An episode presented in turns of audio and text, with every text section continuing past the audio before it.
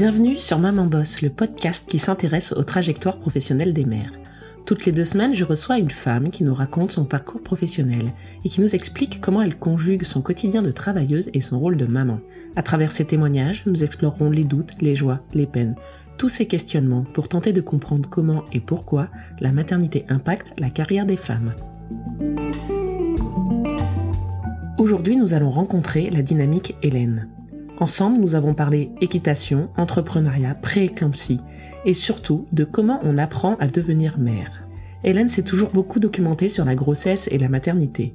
Podcast, livres, émissions, la théorie n'a plus de secret pour elle. Mais à un moment, Hélène a eu besoin de mettre de la distance avec les concepts, parce que la théorie c'est bien, mais la mise en pratique c'est autre chose. Et dans la pratique, Hélène a choisi de ne renoncer à rien. Entre la gestion de son entreprise de cosmétiques Made in France, Mademoiselle Provence, sa passion pour l'équitation, pas toujours simple de trouver le temps et l'espace nécessaires pour accueillir ses jumelles. Mais pour Hélène, pas de problème. Elle avance dans la maternité comme elle l'a toujours fait dans sa vie, dans son job ou sur son cheval. Elle s'élance sur le parcours et enchaîne les obstacles sans jamais regarder en arrière. Je vous laisse écouter le récit d'Hélène, cette femme à l'énergie débordante et communicative. Bonjour Hélène, bienvenue à mon micro. Est-ce que pour te présenter, tu pourrais nous dire de qui tu es la maman et dans quoi tu bosses? Bonjour Marie, alors moi je suis euh, Hélène Marceau, je suis la maman de Roxane et Liv qui euh, ont 13 mois maintenant et euh, je suis la cofondatrice de Mademoiselle Provence. Donc Mademoiselle Provence c'est une marque de cosmétiques made in France qu'on a développée, on est deux filles derrière la marque, moi et Chloé Morteau et on a lancé cette marque en France mais surtout à l'étranger aux États-Unis. Si on reprend l'histoire au tout début, est-ce que tu peux nous dire euh, comment s'est passée ton entrée dans la vie professionnelle? Est-ce que tu as toujours euh, eu envie de travailler dans le domaine des cosmétiques, par exemple? Alors, euh, c'est vrai que moi, la cosmétique, c'est un domaine qui m'avait intéressé depuis euh, très longtemps, depuis euh, mon adolescence, on va dire. Moi, à l'époque, j'étais une ado euh, boutonneuse, donc en fait, les cosmétiques, ça m'a un peu sauvé la vie et sauvé la peau. Et donc, quand j'ai commencé mes études, au début, je me m'étais pas dit, ah, je vais bosser dans les cosmétiques, parce qu'à la base, j'ai fait une prépa littéraire, donc rien à voir, pour être journaliste, parce que plein de choses m'intéressaient, j'aimais beaucoup écrire à l'époque. Pendant ma prépa, j'ai complètement bifurqué. Au moment je me suis dit, finalement, j'irais bien travailler en entreprise, ce qui est pas du tout mon milieu familial parce que moi, mes parents euh, viennent du milieu médical. J'ai décidé d'aller en école de commerce. Et euh, en école de commerce, j'ai décidé de me spécialiser en marketing. Et là, c'est vrai que j'ai choisi d'aller euh, travailler dans les cosmétiques. Et puis après, j'ai eu mes premiers boulots dans une boîte qui faisait des parfums, qui se cassait bien la figure d'ailleurs, puisque deux ans après, j'étais licenciée économique. Et ensuite chez Cadom, donc la marque bébé Cadom que beaucoup de gens doivent connaître en France. Et ensuite, on a été racheté par L'Oréal et je suis revenue chez L'Oréal. Et donc, tu travaillais pour euh, Cadom, donc des produits pour bébés. Et alors, sur le plan euh, personnel, toi, tu en étais où? C'était quoi ta, vision de la maternité, ton projet euh, familial euh, à, à, ce moment-là de ta vie? Bah du coup, alors c'est marrant parce que mes amis, ça les faisait bien marrer que je travaille sur des produits pour bébés parce que si tu veux, moi, la maternité, c'était vraiment un truc hyper loin de moi. Je me disais, j'ai envie d'avoir une famille. Moi, j'aimais bien l'idée d'avoir euh, une famille avec notamment des ados. Mais alors, franchement, euh, le côté bébé, ça m'intéressait pas du tout. Je connaissais tout de la peau des bébés, je connaissais tout de la toilette des bébés, mais c'était pas du tout euh, un domaine qui, dans ma vie perso, m'intéressait, quoi. Et c'est vrai que ça m'a pris un peu tard. Et à ce moment-là, ça, quelle place avait le, le travail dans ta vie? Bah, c'est vrai que moi, le travail, ça a toujours eu une grosse place dans ma vie dès le, dès le début parce que j'étais ce qu'on pouvait appeler euh, quelqu'un d'un peu carriériste. Carriériste, pas dans le sens où je veux écraser tout le monde, mais en tout cas, effectivement, moi, j'avais envie de faire une carrière dans une grande entreprise. J'avais envie d'obtenir euh, des gros postes de management. Et donc, euh, voilà, j'ai commencé comme chef de produit. Donc, et j'avais envie de progresser au fur et à mesure vers des postes de management en marketing, puis après de management global d'entreprise. Donc c'est vrai que je travaillais beaucoup, faisais pas mal d'horaires, euh, je finissais facilement après 20h, 21h, euh, ça m'arrivait de travailler pendant mes week-ends, donc c'est vrai que le, travail prenait une grosse place dans ma vie, mais j'aimais bien ça, moi je faisais un métier qui me plaisait. Par contre, euh, là où je gardais quand même un certain recul, c'est que dans ma vie, il n'y a pas que le boulot à la base, il y a, j'ai une passion qui est l'équitation, et euh, je montais à cheval euh, à l'époque, euh, quand j'étais chez Cadom, euh, deux à trois fois par semaine, puisque j'avais intégré une équipe de compétition dans un club. Donc ça veut dire que du coup, j'arrivais quand même à, mettre des barrières. Après, j'ai pris des cours euh, le matin, le jeudi matin, donc j'expliquais à mon employeur que, euh, ben, en fait, j'arrivais pas avant 10h30 le jeudi matin, parce que j'avais mon, mon, entraînement et que c'était comme ça. Et donc, je travaillais certes beaucoup, Euh, mais j'avais le droit, je considérais que j'étais flexible avec mon, boulot, bah, j'étais aussi, euh, j'avais le droit à la flexibilité de la part de mon boulot, et donc j'avais le droit aussi d'avoir une vie personnelle et de, de, faire ce qui me plaisait, quoi. Donc euh, j'avais vraiment deux grosses choses dans ma vie, le travail et ma passion pour pour l'équitation, et j'arrivais très bien à, à l'époque à jongler entre les deux. À quel moment est arrivée l'idée ou le projet de, de, créer ton entreprise, de créer ta propre marque? Est-ce que pour toi, le fait de devenir entrepreneur, ça a toujours été un objectif ou, ou pas du tout? Bah, pas tant que ça parce que si tu veux moi je comme c'était pas tellement mon milieu pour moi l'entrepreneuriat à l'époque il y avait un côté euh, un peu inaccessible ou alors il fallait avoir une très grande idée extrêmement innovante euh, que personne n'a jamais eu euh, et du coup je, bon voilà je me disais pas que j'avais l'idée majeure. Donc c'est vrai que tu vois j'ai louvoyé quoi. Je voulais faire journaliste dans une prépa après je suis partie en école de commerce après je suis partie en marketing dans une PME après j'ai fait un grand groupe. Donc je me laissais un petit peu comme ça porter par le courant. Et c'était pas une volonté express par contre c'est vrai que du coup mon ancien PDG de chez M'avait recontacté parce qu'il avait un projet. Euh, l'idée, c'était de reprendre une marque de cosmétiques euh, dans le sud. Et en fait, il m'avait appelé pour me mettre sur le projet. Sur le coup, je lui avais dit, écoute, ça m'intéresse, mais en même temps, là, je, vais avoir bientôt une promotion chez L'Oréal. J'ai quand même fait le déplacement dans le sud pour rencontrer la marque euh, et je me suis un peu plongée dedans et franchement, ça m'a vachement plu parce que du coup, j'avais plein d'idées et je me suis dit, non, mais en fait, travailler à son compte et faire une marque comme on a envie, c'est canon, ça m'intéresse. Le projet s'est pas fait à cette époque-là, mais ça m'est resté dans la tête quand euh, j'ai eu une deuxième opportunité, donc quand j'ai rencontré Chloé, mon associée, donc Chloé en fait elle était euh, Miss France en 2009, on est devenus assez rapidement amis et donc euh, on se dit on va travailler sur un projet. Chloé elle avait envie de travailler sur une marque de cosmétiques made in France mais pour le marché US et surtout accessible à tous. Et c'est vrai que là bah, je me suis dit bah allons-y quoi, franchement ouais ça doit être trop bien d'avoir sa propre marque, être sa propre boss. C'est un peu l'opportunité mais un, un cheminement au fur et à mesure quoi. Et est-ce que tu as été soutenue euh, par ton entourage euh, sur ce sur ce projet-là? Ou est-ce qu'on t'a plutôt dit que c'était une, une folie? Comment comment toi t'as as vécu ça? Je me suis pas tellement posé la question des enfants parce que je me je me disais que j'avais encore le temps même si c'était pas vraiment le cas. Euh, par contre j'ai eu ouais eu pas mal de soutien quand même autour de moi. Globalement bon ma famille elle se demandait au début un peu ce que je faisais si je prenais pas un risque mais elle trouvait ça aussi hyper cool. Et mon conjoint lui il m'a dit franchement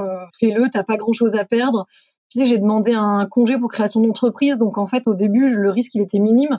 Si ça se plantait, si je regrettais, bah, j'avais juste à revenir euh, chez L'Oréal parce que je partais vraiment en bon terme avec eux.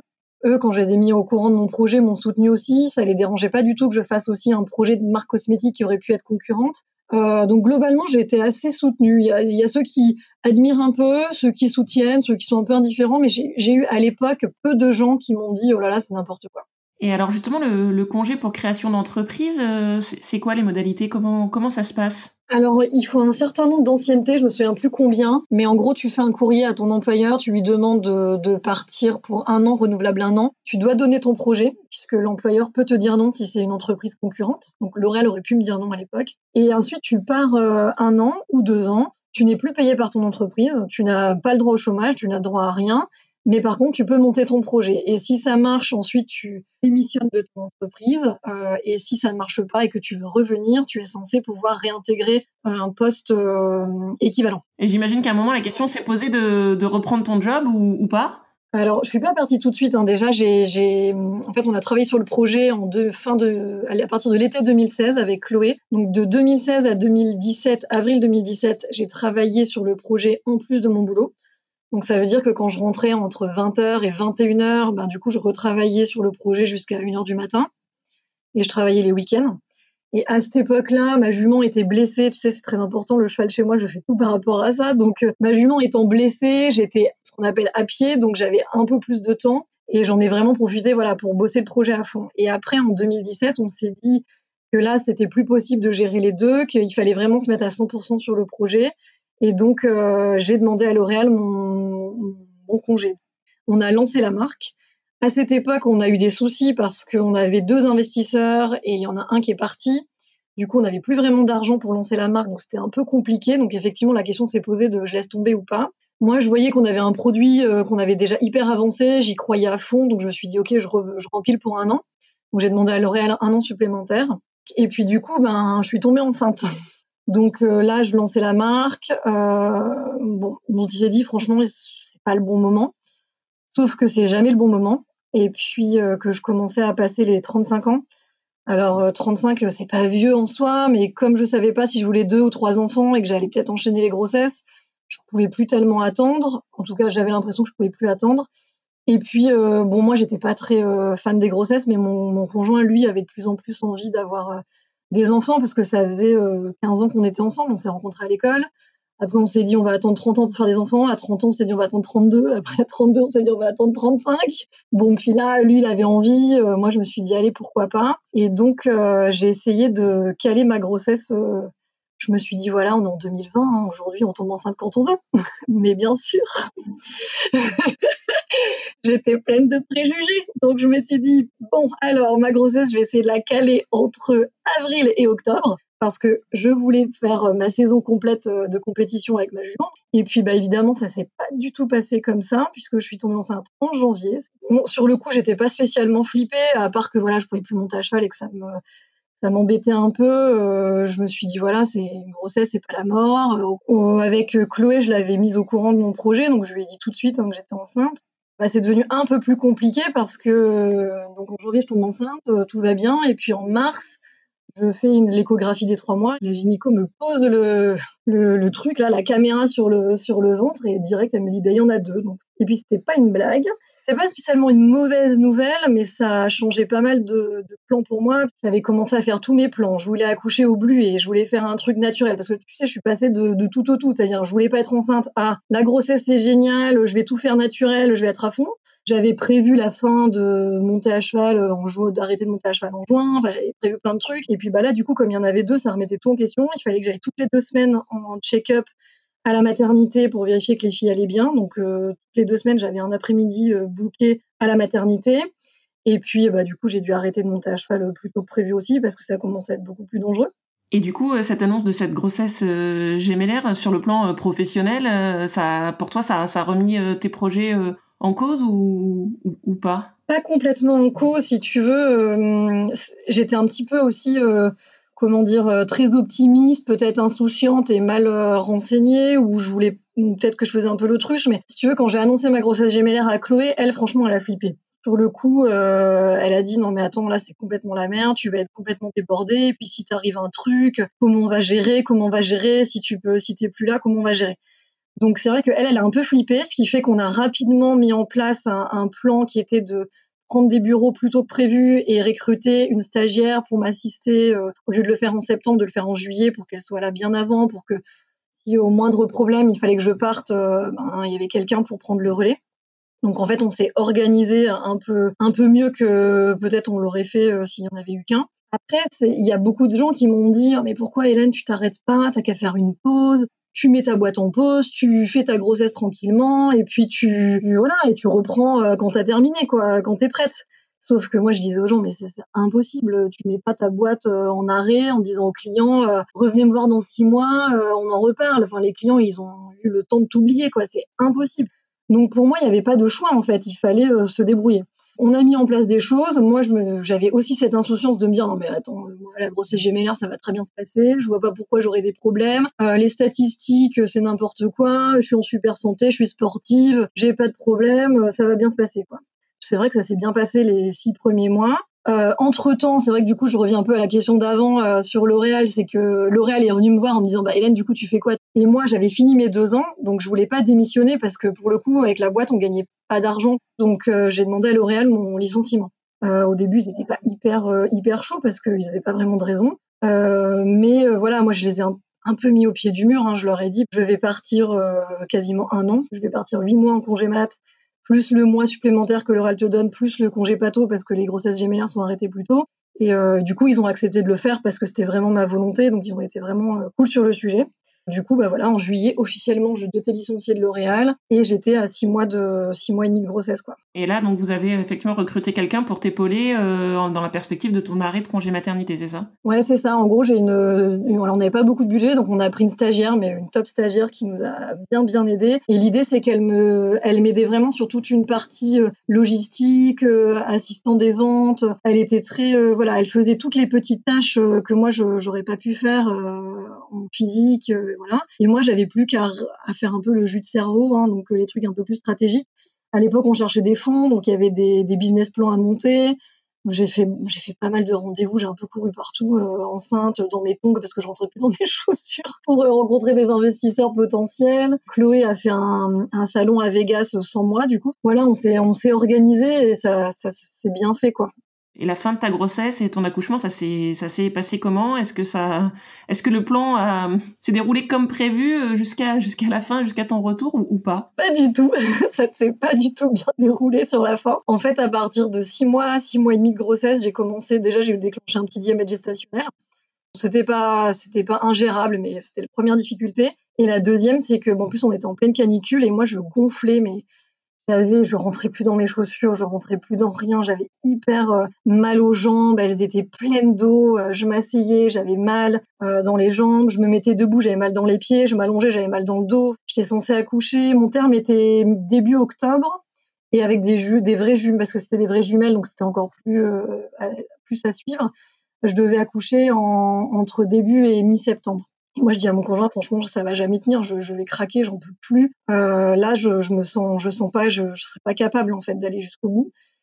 Et euh, du coup, j'ai en août, j'ai fait une petite euh, fuite au niveau d'une des poches des os. Donc, j'ai été hospitalisée. Ça va que je m'étais bien organisée, si tu veux. J'avais écouté tous les podcasts sur la maternité, j'avais regardé toutes les émissions le maternel. Donc, j'étais hyper bien renseignée, je savais ce qui m'attendait, donc j'avais préparé mon sac.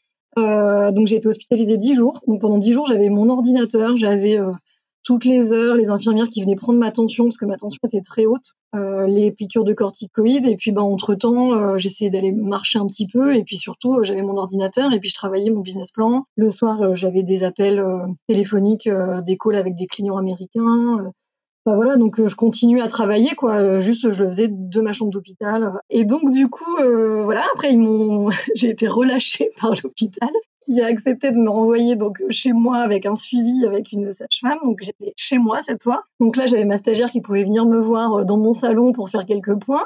Euh, mais pareil, donc je travaillais de chez moi, euh, confinée. Et puis moi, j'arrêtais pas de me plaindre de mes jambes parce que j'étais vraiment, vraiment mal. Et la sage-femme qui venait me voir me dit bon, on va quand même faire un test d'urine sur 24 heures je fais le test et là, le vendredi, on m'appelle. Bonjour, c'est l'hôpital. En fait, il faut que vous veniez tout de suite en urgence. Euh, vos urines, c'est pas possible. Euh, vous êtes en train de faire euh, une prééclampsie. donc je voulais pas y aller. bon, j'y suis quand même allée. mon conjoint m'a accompagnée. J'arrêtais pas de lui dire mais non, mais ils exagèrent, ils exagèrent. Et puis bah en fait, ils exagéraient pas. donc en fait, j'avais en gros la prééclampsie. Pour ceux qui connaissent pas, tu as une surtension artérielle due à un mauvais fonctionnement de ton placenta et donc du coup ça tire sur tes autres organes et donc moi j'avais les reins qui étaient en train de lâcher en fait. Et donc si on voulait sauver mes reins bah il fallait me déclencher. Et donc du coup je me suis déclenchée. Je leur ai dit que je voulais pas de césarienne parce que la césarienne pour moi euh, c'était douloureux. Ça veut dire que j'aurais pas pu remonter à cheval tout de suite. Donc euh, voilà c'était le truc que je voulais absolument pas faire. Euh, donc ils ont essayé de respecter ce choix là et donc j'ai été déclenchée et j'ai accouché de mes filles le dimanche avec encore un petit rebondissement puisque euh, Roxane allait plutôt bien, mais Liv avait une détresse respiratoire. Donc Liv en plus a été renvoyée à Necker euh, pendant 48 heures sous respirateur. Donc ça a été un petit peu euh, rocambolesque, on va dire. Donc tu as été séparée d'une de tes filles, c'est ça? Ouais, ouais. En fait, euh, bah en fait j'ai accouché. On me les a retirées assez vite hein, parce que euh, ils ont des soins à faire, ils ont fait un peu de réanimation et donc euh, ils, m'ont montré Roxane un petit peu, qui ensuite est partie en néonate et ensuite ils sont venus me présenter Liv en couveuse en me disant ben on est désolé mais en fait elle a une détresse respiratoire. Nous on est maternité type 2 donc il faut qu'elle aille à Necker pour être suivie. Donc là j'avoue que ça a été un petit peu difficile. Heureusement, elle est restée que 48 heures, mais c'est vrai que du coup, on a été, euh, on a été séparés. Donc c'est vrai que ça a été un... les grossesses gémellaires, c'est, jamais euh, facile. Et même si, tu vois, j'étais en bonne santé, euh, optimiste, que j'avais vu un ostéo, j'avais fait un suivi à fond, bah en fait, j'avais quand même un peu tiré sur la corde parce que j'avais pas arrêté de travailler. Puis peut-être que même si je m'étais reposée, ça aurait rien changé. Mais en tout cas, voilà, c'est des grossesses compliquées, il y a beaucoup de problèmes. Et puis, j'ai eu de la chance parce qu'au final, ça finit bien quand même. Mais c'est vrai que Chloé avait raison de s'inquiéter un petit peu à l'époque euh, quand je lui avais annoncé. Quoi. Et donc, comment tu as euh, récupéré euh, petit à petit cet accouchement un peu compliqué Comment ça s'est passé avec tes filles Comment tu t'es organisée Et comment tu as communiqué justement avec ton associé? Est-ce que vous aviez convenu que tu reviendrais à une date précise Ou est-ce que tu avais prévu de te laisser le temps de voir comment ça se passait? Ouais, alors en fait, moi, j'étais pas, il n'y avait pas une idée de partir et revenir pour moi. En fait, j'étais tout le temps là. C'est juste, je m'étais dit, ben effectivement, le jour où je vais accoucher, euh, je serai pas disponible sur mon téléphone. Mais il n'y avait pas d'idée d'arrêt complet en fait. Euh, il y avait peut-être une idée que effectivement pendant quelques jours euh, j'allais être un peu off et ne gérer que les urgences, mais il n'y avait pas d'idée de je prends un congé en fait. Donc on s'était juste dit, on s'est organisé, il y avait des bureaux, il y avait une stagiaire, il y avait des points, donc j'allais jusqu'au bout, jusqu'au moment où j'allais accoucher, et puis au moment où j'accouche, évidemment j'ai mis au courant euh, Chloé tout de suite, euh, j'ai écrit à ma stagiaire aussi pour lui dire, mais après tout de suite j'ai un peu récupéré quelques messages, quelques, enfin il y avait toujours un moment les premiers jours, bah, il y avait quand même une demi-heure, une heure où je regardais mes mails et je regardais s'il y avait pas un truc où on avait besoin de moi quoi, donc il n'y avait pas d'arrêt vraiment. Par contre, là où je m'étais quand même organisée, euh, c'est que mon conjoint, donc lui, avait prévu de s'arrêter. Donc lui, il a fait, euh, il a cumulé en fait. Euh, il y avait une nouvelle loi qui disait qu'aujourd'hui les, les papas avaient une sorte de congé paternité rallongé quand les bébés étaient hospitalisés, ce qui était notre cas puisqu'elles étaient en néonat. Donc il a pris ce congé-là. Après, il a pris des congés normaux. Ensuite, il a pris son congé paternité. Et après, il a ajouté du sans-sol. Donc en fait, mis bout à bout, il a arrêté fin août et il s'est arrêté jusqu'à décembre. Euh, lui s'occupait des filles, il était, il était tout le temps à la maison. Et moi, euh, je m'occupais des filles, euh, sauf que je, bah, de 15h à 20h, j'allais travailler au bureau. Donc voilà. Donc j'ai de la chance, c'est que j'ai récupéré très vite physiquement. si tu veux, le lendemain de l'accouchement, J'étais fracassée, hein. j'avais l'impression qu'un camion m'était passé dessus, j'arrivais à peine à marcher. Au bout d'une semaine, j'avais récupéré un peu de force et puis au bout de deux semaines, euh, bah voilà, euh, la vie reprenait j'étais pas si mal au final, j'avais de la chance d'avoir encore euh, de l'énergie, d'être quand même en forme. J'avais lu des bouquins, j'avais commencé à revoir un peu des positions pour faire attention à mon périnée. Enfin, voilà, j'avais pris, je m'étais prise en charge. D'un côté, je m'étais prise en charge et j'ai fait attention à moi tout en étant toujours dans l'activité, quoi par rapport euh, à, ta passion qui est l'équitation. Comment toi t'as envisagé la reprise et la place que ça prenait dans ta vie avant tes filles et, après? Est-ce que est-ce que c'est quelque chose qui était un sujet euh, pour toi bah, C'est vrai que hum, moi, c'était clairement, je l'avais dit, c'est moi, je, veux bien, enfin, on fait des enfants, il n'y a pas de problème, mais alors clairement, je n'arrête pas de monter à cheval, quoi. Ça, c'est condition sine qua non. Donc évidemment, j'étais obligée d'arrêter de faire une pause pendant ma grossesse, hein, euh, c'était pas raisonnable sinon. Mais euh, je me suis assez vite remis à cheval. En fait, un mois après mon accouchement, j'ai fait une première balade au pas. Et euh, le deux mois après, j'étais à cheval. Voilà, je commençais à remonter. Donc c'est vrai que je me suis vite vite remise parce que voilà, les chevaux c'est ma vie. Alors après, j'ai pas, je suis pas arrivée du jour au lendemain. J'ai pas repris quatre fois par semaine. C'était pas du tout gérable. Donc j'ai vraiment fait petit à petit. Mais aujourd'hui, tu vois, je suis revenue sur mon rythme d'avant. Voilà, j'arrive à le refaire. Après, c'est sûr que ça c'est possible parce que bah, j'ai un conjoint qui fait sa part du boulot. Euh, voilà, donc euh, il garde, euh, il s'occupe de ses filles. on a la charge mentale assez bien répartie, donc j'ai pas l'impression de tout faire et d'être débordée du coup. Bon, c'est sûr que je dors beaucoup moins qu'avant. Hein. Je me lève entre 6h30 et 7h du matin et je me couche à minuit. Donc c'est sûr que j'ai un petit déficit de sommeil. Mais à part ça, voilà, je me dis le fait d'être ma propre patronne, en fait, fait que je peux organiser mes journées comme j'en ai envie. J'ai beaucoup d'aide aussi, j'ai beaucoup de chance parce que j'ai de la famille euh, très présente et puis j'ai une super nounou à domicile aussi, donc ça c'est un grand confort hein, de ne pas avoir à courir partout. Si c'était à refaire, je referais tout pareil parce que parce que voilà, j'ai envie de rien couper dans ma vie. Mon entreprise euh, et ma marque, elle est en train de décoller. En plus, la marque en ce moment, on a un super lancement aux États-Unis, on est en, levée de fonds, donc euh, j'ai eu raison de pas la lâcher cette marque. Euh, les chevaux, ça se passe toujours bien et mes filles, je les adore, donc j'ai envie de rien couper dedans. Après, c'est sûr que euh, parfois je me disais, ah bah, si j'avais été salarié, que j'avais pu faire euh, mes huit mois de pause, bah franchement c'est une super chance aussi de pouvoir s'arrêter, de pouvoir passer beaucoup de temps avec ses enfants, de pouvoir faire une vraie pause. Quand t'as une vie qui est hyper euh, tout le temps, tout le temps speed, moi depuis toujours je fais toujours plein de choses. Se dire que tu fais un jour une pause où tu ralentis le rythme, tu te ressentes sur ta famille, c'est une vraie chance aussi. Moi j'ai, je pouvais pas le faire, c'était une sorte de choix. Euh, donc je l'assume totalement, mais euh, je comprends aussi pourquoi il y a des femmes qui souhaitent aussi faire euh, une vraie pause, quoi. C'est en fait c'est un choix, mais ça demande un peu de quelques sacrifices entre guillemets. En fait, si tu veux, moi j'étais bah, très renseignée sur la grossesse, l'accouchement, voilà, j'avais fait un peu mes devoirs, mais j'avais pas du tout. je m'étais dit chaque chose en son temps, je verrai quand elles seront nées, mais j'avais pas du tout au début anticipé ce que ce serait d'être maman et d'avoir et ce que c'était qu'un bébé. Enfin, c'est bête, hein, mais Franchement, les bébés, je voyais, pour moi, c'était beaucoup de contraintes, un bébé. Euh, et, en, et, en fait, de me rendre compte que être maman, c'est complètement différent que des bébés. Euh, non, c'est pas juste des petits êtres qui pleurent pour rien. Et du coup, je me suis plongée un peu, de coup, dans une autre type de lecture qui est autour de la parentalité positive. Et j'ai découvert euh, tous ces concepts de matrescence, le concept de l'attachement, toute l'idée de l'éducation non, violente. Euh, moi, j'ai pas eu pas une enfant battue, mais moi j'ai une éducation un peu plus à la dure. Euh, et du coup, euh, de remettre tout ça en question et de, de, se réinventer en tant que parent et de créer un lien avec ses enfants, euh, bah, ça m'a vachement passionnée aussi.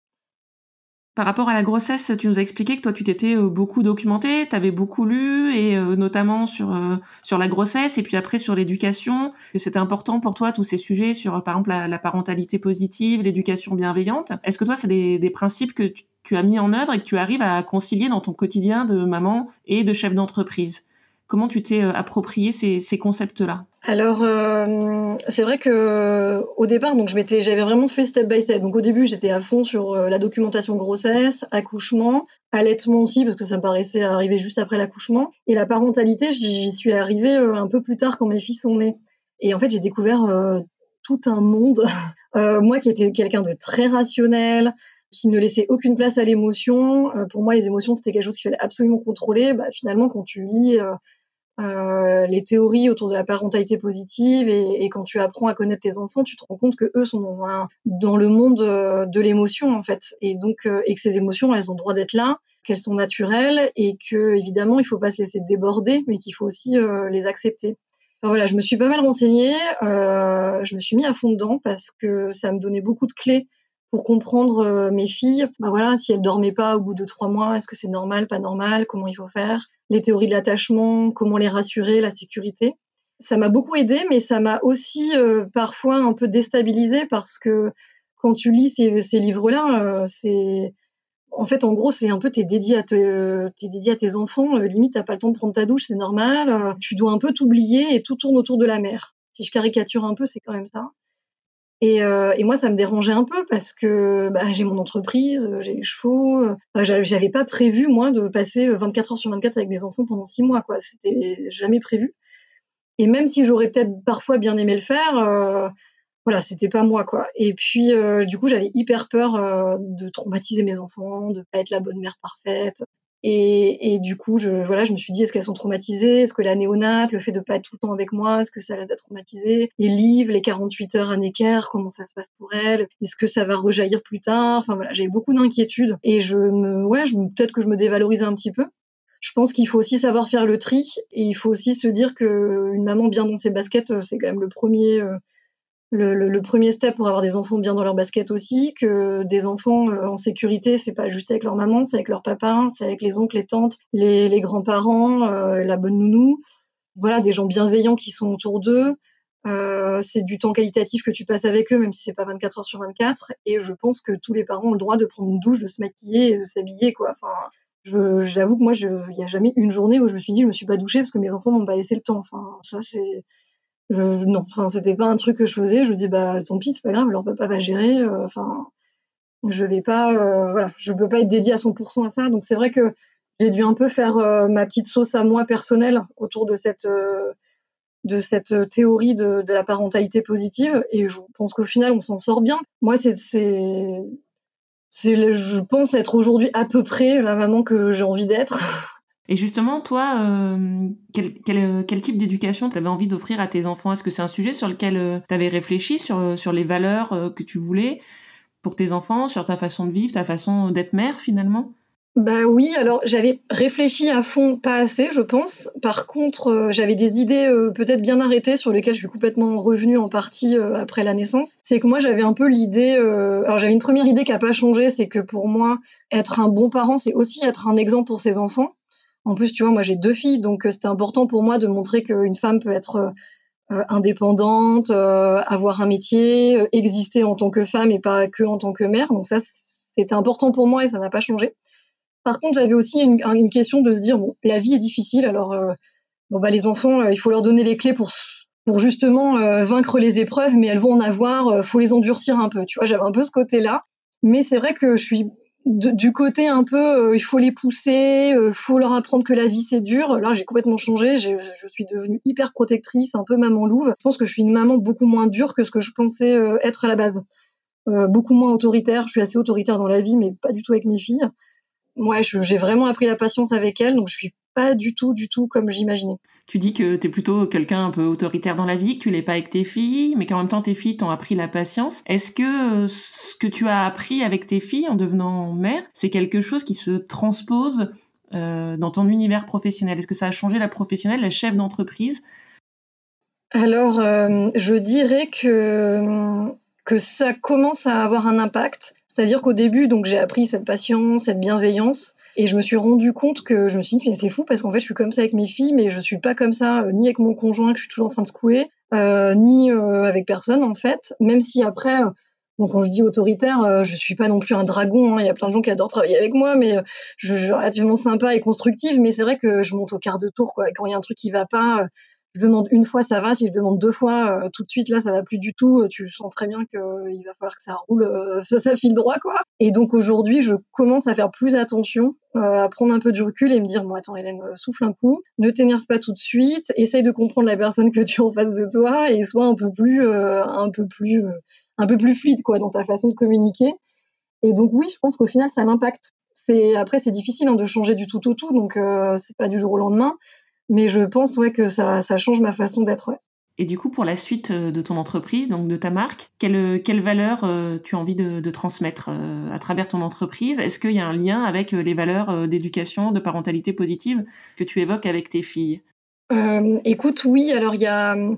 Moi, si tu veux, ce qui est important pour moi dans l'entreprise, c'est que je pense qu'aujourd'hui, on a beaucoup d'injonctions qui sont contre, contradictoires il y a cette injonction de rester euh, la femme active euh, qui vient d'accoucher mais qui finalement est déjà euh, est déjà sur les rails, a déjà perdu ses kilos, est déjà déjà plus fatiguée et continue à être aussi performante qu'avant. et en même temps cette injonction de non mais attends tu es jeune maman maintenant prends ton temps, prends soin de toi, reste avec ton enfant, porte-le toute la journée. Et donc en fait à un moment on est complètement tiraillé par ça euh, et il y a aussi euh, ce côté, euh, mais c'est aujourd'hui on pousse les femmes à avoir des enfants, mais une fois qu'elles ont des enfants, il y a plein d'entreprises qui les mettent à l'écart. Et donc aujourd'hui, je me dis ça c'est pas normal. Et en fait, ce qui n'est pas normal non plus, pour moi, si tu veux, c'est que c'est une fois que tu as des enfants que l'entreprise va se dire non mais maintenant la, ah, elle, est maman, elle peut plus être en réunion à 18 h ah, en fait non, c'est c'est pas parce que tu es maman qu'il devrait pas y avoir de réunion à 18 h En fait, c'est parce que tu es un être humain qui a autre chose à faire de, que son boulot et que tout le monde a le droit à une vie personnelle. Et donc, euh, pour moi, c'est hyper important d'avoir dans mon entreprise des valeurs qui sont euh, aujourd'hui vous êtes investi dans votre travail. On espère que vous aimez faire ce que vous faites avec Mademoiselle Provence, mais vous avez droit à une vie à côté. Et cette vie à côté, c'est peut-être des enfants, mais c'est peut-être d'autres choses. Et ça, euh, j'aimerais le voilà le concrétiser au fur et à mesure dans les différents recrutements avec Mademoiselle Provence. Ça donne beaucoup de sérénité aux gens de pouvoir s'organiser un peu comme ils veulent et ne pas toujours être en train de subir euh, les, contraintes d'horaire, euh, les contraintes de réunion, euh, les contraintes de, rendu de n'importe quoi, de présentation de budget ou tout ce que tu veux. Et à un moment, tu as juste envie d'hurler, quoi. Et tu supportes plus ton enfant qui pleure ou qui a besoin de toi parce que un moment, t'en peux plus, tu as juste envie de faire un autre truc, euh, pas envie, tu as besoin de faire ce que ton entreprise te demande et tu n'arrives plus. Et donc, du coup, tu, tu pètes un câble. Et moi, je pense que offrir cette sérénité-là aux gens, ben, c'est leur offrir une bonne qualité de vie et c'est et c'est leur offrir du coup une sérénité, du calme et du coup de la bienveillance, tu vois, et de la bienveillance vers eux, mais du coup envers tous les autres gens euh, qui vont tourner autour. Pour terminer, je te propose de passer à la phrase, à la question euh, de conclusion, la phrase un petit peu rituelle de conclusion dans Maman Boss. Si toi, tu avais un conseil ou un message à délivrer à celles et ceux qui nous écoutent, euh, peut-être une phrase que toi on t'aurait dite, qui t'aurait aidé et que tu aurais envie de transmettre à ton tour. Ce serait quoi? Alors écoute, euh, moi j'aurais un peu deux conseils, si tu m'autorises. Euh, moi, mon conseil, c'est que en fait, le boulot c'est hyper important. faites un boulot que vous aimez, mais n'oubliez pas qu'il n'y a pas que ça dans la vie et que vous avez le droit à une vie personnelle. que ce soit un dîner avec des amis ou un sport ou de la musique. Et c'est hyper important de garder ça en tête parce que c'est pas demain parce que vous êtes parent que d'un coup votre vie elle change en fait. On va sur la durée. Moi j'ai vu des gens exploser en plein vol euh, euh parce que euh, ils avaient l'impression que c'était leur job avant tout et puis à un moment ben ils rataient plein de choses quoi. Il y a des gens qui ratent la naissance de leurs enfants parce qu'ils pensent qu'une réunion c'est plus important. Ça, c'est pour moi, c'est juste pas possible. Donc euh, voilà, moi, mon premier conseil, c'est vraiment ça, c'est que l'équilibre vie pro vie perso, elle doit pas attendre d'avoir des enfants pour y réfléchir. Et le deuxième, c'est c'est que dans ce côté euh, la parentalité positive, comme je te disais, moi je me suis beaucoup plongée dedans et, et j'étais assez à fond à un moment. Euh, parce que ça m'a donné beaucoup de clés pour comprendre mes enfants, euh, pour avoir, euh, pour comprendre pourquoi elles dormaient pas, pour pouvoir du coup m'aider à prendre sur moi, pour comprendre voilà les pleurs, comment les aider à se développer, comment les sécuriser en fait. Ça m'a donné beaucoup de clés, mais ça m'a aussi toujours dans ce côté double injonction de la société, ça m'a donné aussi un moment euh, bah, des, des, inquiétudes en fait euh, parce que je me suis dit oh là là mais du coup j'en fais jamais assez. Tu sais un moment tu commences à culpabiliser parce que tu as l'impression de jamais en faire assez quand tu lis tous ces bouquins qui sont hyper intéressants c'est quand même très centré autour de la mère donc, si je caricature, c'est un peu porter votre enfant toute la journée. Euh, vous ne pouvez pas partir euh, sans votre enfant pendant les premiers mois parce que euh, il va se sentir abandonné. répondez dès qu'il pleure. Et en fait, à un moment, du coup, tu dis, mais moi, du coup, très très vite, j'ai dû faire des rendez-vous clients, des rendez-vous investisseurs. Donc moi, en fait, je suis sortie de la maternité sans mes filles. J'avais déjà des rendez-vous et j'enchaînais quoi. Et puis après, comme je te disais, pendant les premiers mois, bah, de 15h à 20h, j'étais pas là. Et puis après, il y a eu la nounou. Et donc, euh, je culpabilisais. Je me disais, mais c'est horrible, mes enfants euh, vont être traumatisés. Je, je, je, surveillais un peu les, les traumatismes dans leur comportement. Euh. Et c'est vrai que j'ai dû aussi apprendre à me détacher un peu de ça et de me dire non mais en fait les enfants ils ont besoin de sécurité ça c'est sûr mais la sécurité c'est pas que la mère c'est le temps qu'on passe qui est avec eux qui doit être qualitatif moi quand je suis avec elle je pose mon téléphone le plus loin possible et je suis avec elle donc oui, c'est pas toute la journée, mais quand je suis avec elle, je suis vraiment avec elle. Et c'est ne pas culpabiliser. Quand je monte à cheval, je suis à fond sur mon cheval. Quand je suis avec mon boulot, je suis à fond dans mon boulot, ce qui me permet d'être efficace et du coup de pas perdre trop de temps. Et je suis pas la mère euh, parfaite décrite dans les bouquins de parentalité positive. Je suis pas la mère la plus présente du monde, euh, mais je fais des choix, je les assume et, euh, et en fait ça se passe bien. Donc moi je pense que la clé c'est la sérénité en fait. Et si vous êtes serein, bah, vos enfants ils seront bien aussi et c'est pas grave si vous faites pas tout euh, comme dans les bouquins. Bah, écoute, je te remercie. C'est très clair. Et puis, je te souhaite évidemment plein de belles choses pour, pour ta famille et puis beaucoup de réussite avec donc ta marque Mademoiselle Provence.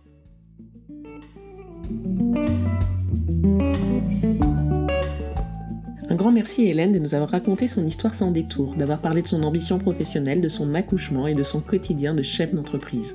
On sent à travers son récit qu'elle chemine dans sa maternité encore récente, sans jamais rien se laisser imposer, et qu'elle transpose dans son quotidien professionnel certaines valeurs qu'elle expérimente avec ses filles.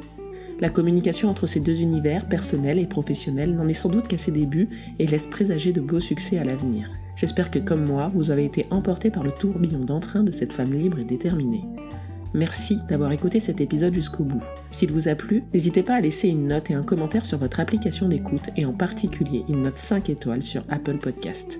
On se retrouve dans deux semaines pour une nouvelle histoire et d'ici là, maman bosse